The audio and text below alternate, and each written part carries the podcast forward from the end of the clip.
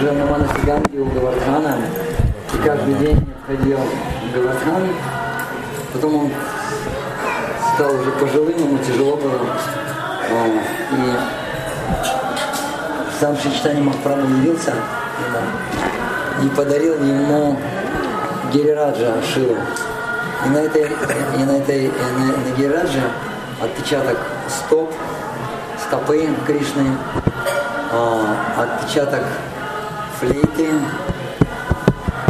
и копытца. отпечаток копытца теленка И этого. и, Стрик, стрекала или как и, и палки.